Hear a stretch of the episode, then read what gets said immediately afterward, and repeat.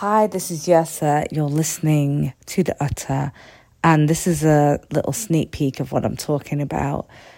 I am answering the question or attempting to answer the question about whether I've been published in journals or not.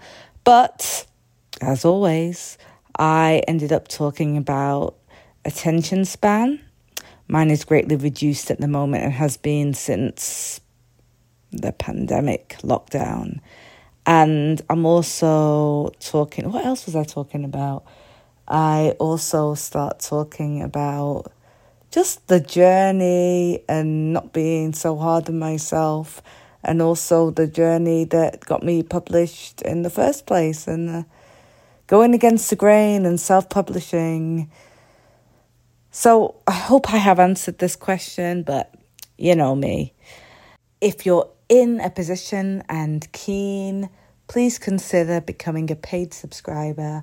My paid subscribers are the people who funds the Utter's entire existence and are the reason that I can take time to do this each week.